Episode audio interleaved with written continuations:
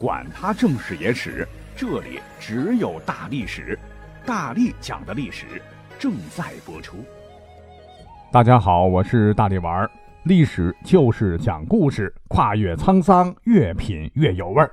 那听过我节目的听友都知道哈，不管是电影、电视剧还是专题片啊，凡是有创新的历史类节目，我都是鼎力支持啊。比方说以前的《国家宝藏》，哎，这次呢，我真的又替喜欢历史的朋友们。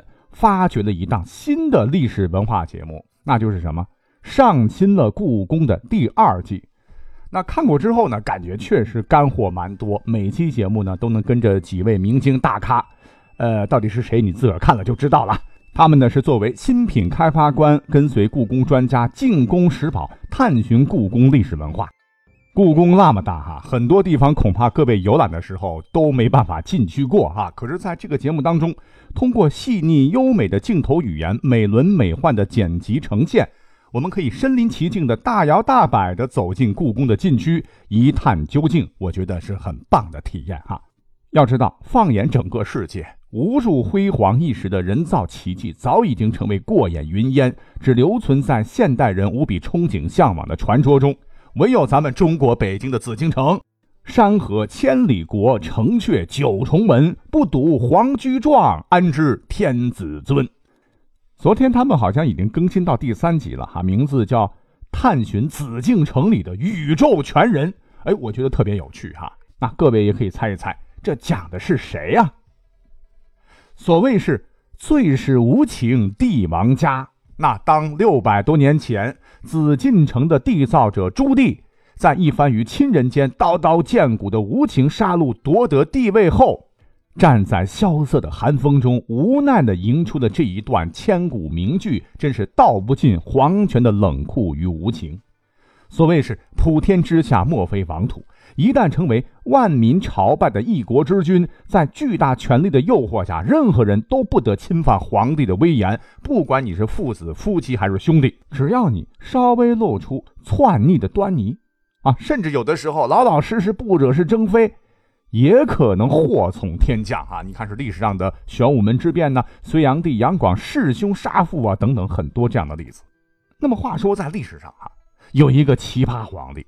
为了报复阻碍自个儿登基的自家兄弟，竟然是毫不手软。朝堂上曾郑重下旨，让其直接改名为猪和狗。那这位皇帝不是别人，正是近几年在大伙心中突然变成了蒙汉子的雍正。提起他，历史上争议非常大。清朝二百六十余年历史上，他留下的疑案也是数不胜数。啊，有人说他是凶狠狡诈、薄情寡义、谋父逼母、弑兄屠弟、贪财好色、酗酒淫色、诸中好愚好奸，简直是十恶不赦，活脱脱一个禽兽啊！民间还传说他当年大兴文字狱，陷害死忠良无数，可是天道好循环，最终竟被漏网的吕四娘砍了头，落得身首异处。哼，那还有人说，其实啊，在历史上他是一个英明的好皇帝啊。他老爹康熙啊，虽然穷一生之力完成了平三藩、收台湾、征准噶尔的伟大壮举，但是由于晚年所谓的仁政拖累吧，导致吏治败坏，国库空虚。雍正从康熙手里接过来的，并不是山河稳固的大清，而是一个烂摊子。可雍正敢于动真碰硬。勤于理政，改革整顿，一扫颓风，是吏治澄清，统治稳定，国库充盈，人民负担大大减轻，是承上启后，为以后的繁荣盛世打下了基础。总之，历史上雍正很忙哈，而且这个性格比较复杂，不是三言两语能讲清楚的哈。但无论怎么说，呃，他对他的这个兄弟们，除了极个别的下手，真是一个比一个狠呐。堪称史上最塑料的兄弟情，让人大跌眼镜啊！那么这个事儿呢，还得从大清朝最激烈的皇位之争——九龙夺嫡讲起。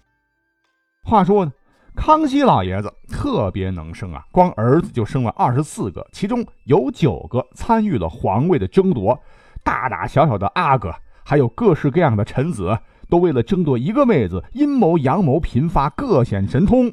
可问题是，位子只有一个哈，最后的胜利者也就只有一个，所以为了得到这个位子，各种请压和陷害不计其数。在九龙夺嫡的时候呢，朝中一共有三股势力暗中角力，是力争大位。其中太子胤禛是一股，八阿哥胤祀是一股，四阿哥胤禛又是一股势力。哈，这三股势力 VS 比较的话，肯定是太子党的势力最大了。毕竟人家是太子，名正言顺呐。只要能够安稳的在这个位子上坐下去，那未来的帝王肯定是他的。而其中八爷党的声势最浩大，八阿哥胤祀啊，用自己的亲和力赢得了很多人的爱戴和喜欢，而四爷胤禛是最不起眼。也正是因为他的不显山不露水。赢得了最终的胜利，啊，怎么说呢？刚讲了，太子继位本来很大嘛，他等到康熙一咽气一蹬腿就能登得大宝，可是他自恃受到宠溺，做了很多的蠢事儿，干了很多让康熙老爷子不满的事儿。那老爹发怒了，你东窗事发，认个错就没事了？他不，直接敢跟康熙顶嘴，气得康熙捶胸顿足。更夸张的一次。胤禛啊，还胆敢在康熙行宫外偷窥老爹的一举一动，这让康熙忍无可忍，最终将其废除。历史上接连废了两次，这个太子就彻底的退出了京城。而八爷党啊，按道理说也是蛮有实力的哈，因为八哥胤祀这个人能力很强，出身不太好，母亲曾是奴婢，一路走下来，全靠自己的自强不息，是礼贤下士，谦卑恭敬，收揽了一部分人才。可是问题是，人太多了，所谓多龙治水，在争夺大位上很难步调一致，容易扯到蛋。那皇太子第一次被废的时候，有一些成事不足败事有余的家伙就撺掇着一起向康熙推荐八个当太子。谁知道康熙因此对八个产生了厌恶。哦，平时看这个儿子挺温顺的，这废太子的事儿正惹得朕头疼上火，难过万分。哦。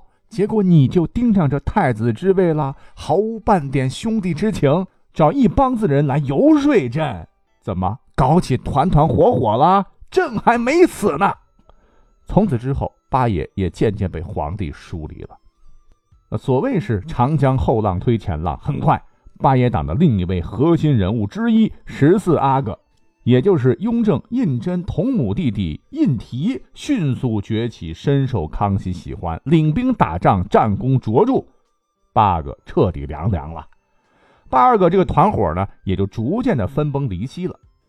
哎，要说起这个胤禔，我觉得那也是奇葩呀。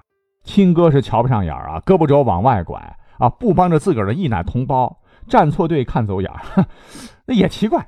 啊，倒是同父异母的十三阿哥胤祥跟这位四爷胤禛是情投意合，亲的，哎呀，那就像一个妈生的一样啊。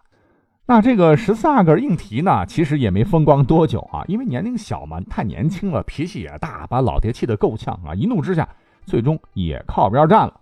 而此时，雍正的机会来了。其实四爷即位还真的不是靠运气，一个原因。是他在康熙面前吃斋念佛，清心寡欲，超级低调，还特别孝顺，这让康熙很放心。嗯，这孩子没野心，可造之才也。哈，还有一个非常重要的原因，就是胤禛背后有三个男人坚定的挺他。那雍正背后这三个慢分别是谁呢？第一位便是九门提督隆科多，在京师有三万多的精良士兵听命于他，装备大量的火炮箭雨，谁敢不从啊？那还有一位便是名将年羹尧，手握大权，啊，因为这两个人都是手握实权的重臣，极受康熙信任，只要得到他们的支持，皇位那就是成功的一半啊。最后一位，那便是我们要重点讲到的。甘为人梯的男人，就是刚说到的十三阿哥胤祥。讲到这儿哈，我就觉得这个爱奇艺的上新了故宫，蛮有创意哈。他复活了很多的这个历史人物，让很多经典的历史场景活灵活现的再现到大家面前，我觉得挺过瘾啊。那么在这个第三集里边哈，曾经在《步步惊心》里边饰演胤祥的袁弘，时过多年再度展现十三爷的风采。那他在寻访十三爷的种种事迹后，如何重新演绎这位紫禁城里的宇宙全人呢？嗯，大家去看看就知道了哈。那在历史上啊，胤祥年少的时候可没有袁弘这么帅啊，但那也是一表人才啊，深受康熙宠爱的。康熙每次出巡，必将其带在身边，并且据说这位阿哥诗文翰墨皆功敏清新，善于骑射，发臂命中，持咒如飞啊，难得的文武全才。更难得的是，其为人也是侠肝义胆，毫无王爷的臭架子。当时大臣都认为十三阿哥前途不可限量。可惜，哎，天难随人愿啊。康熙四十七年，刚才讲了，不是废了一次太子吗？这个胤祥受到了牵连，被短暂囚禁。在胤禛即将准备登基的那天晚上，十三阿哥胤祥就被放出来了。要知道，当时康熙刚刚去世，康熙帝的众多儿子中最有能力的老八胤祀和其他几位龙子，那也是朝中势力盘根错节，军中多有耳目，对皇位是觊觎许久，蠢蠢欲动啊。那为了让四哥当稳皇帝，胤祥顾不得旅途劳顿，立刻是去了丰台大营、西山锐剑营啊，因为他平时对下层很好，大家都愿意为老十三效力。胤祥很快掌握了兵权，老八的武装力量瞬间被瓦解，雍正最终是有惊无险的登得帝位。可胤禛一登基当了皇帝之后，丝毫没有犹豫，马上开始对当年同他争夺皇位的兄弟就下手了。先是将当时的八皇子胤祀封成了连亲王，但却在私底下不断找他麻烦，最终活生生将其逼死。那其他几个更别提了啊！流放的流放，圈养的圈养，逼死的逼死，骨肉相残，兄弟戏强的历史悲剧又上演了。哎，那别看雍正对其他兄弟痛下杀手，可这个胤祥截然不同。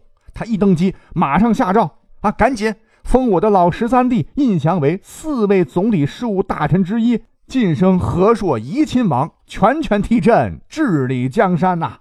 雍正初年，要知道政局还是不太稳当的，因为不服气的皇子和支持他们的大臣们啊，自不必多言了。有一些有功的老臣们也开始居功自傲。那胤祥为了老哥，那也是拼了，不顾身子骨羸弱，雷厉风行，哐哐哐就摆平了朝中纷乱。雍正曾感慨无比地说：“辅政之初，阿奇那包藏祸心，扰乱国事；隆克多作威作福，揽事招权。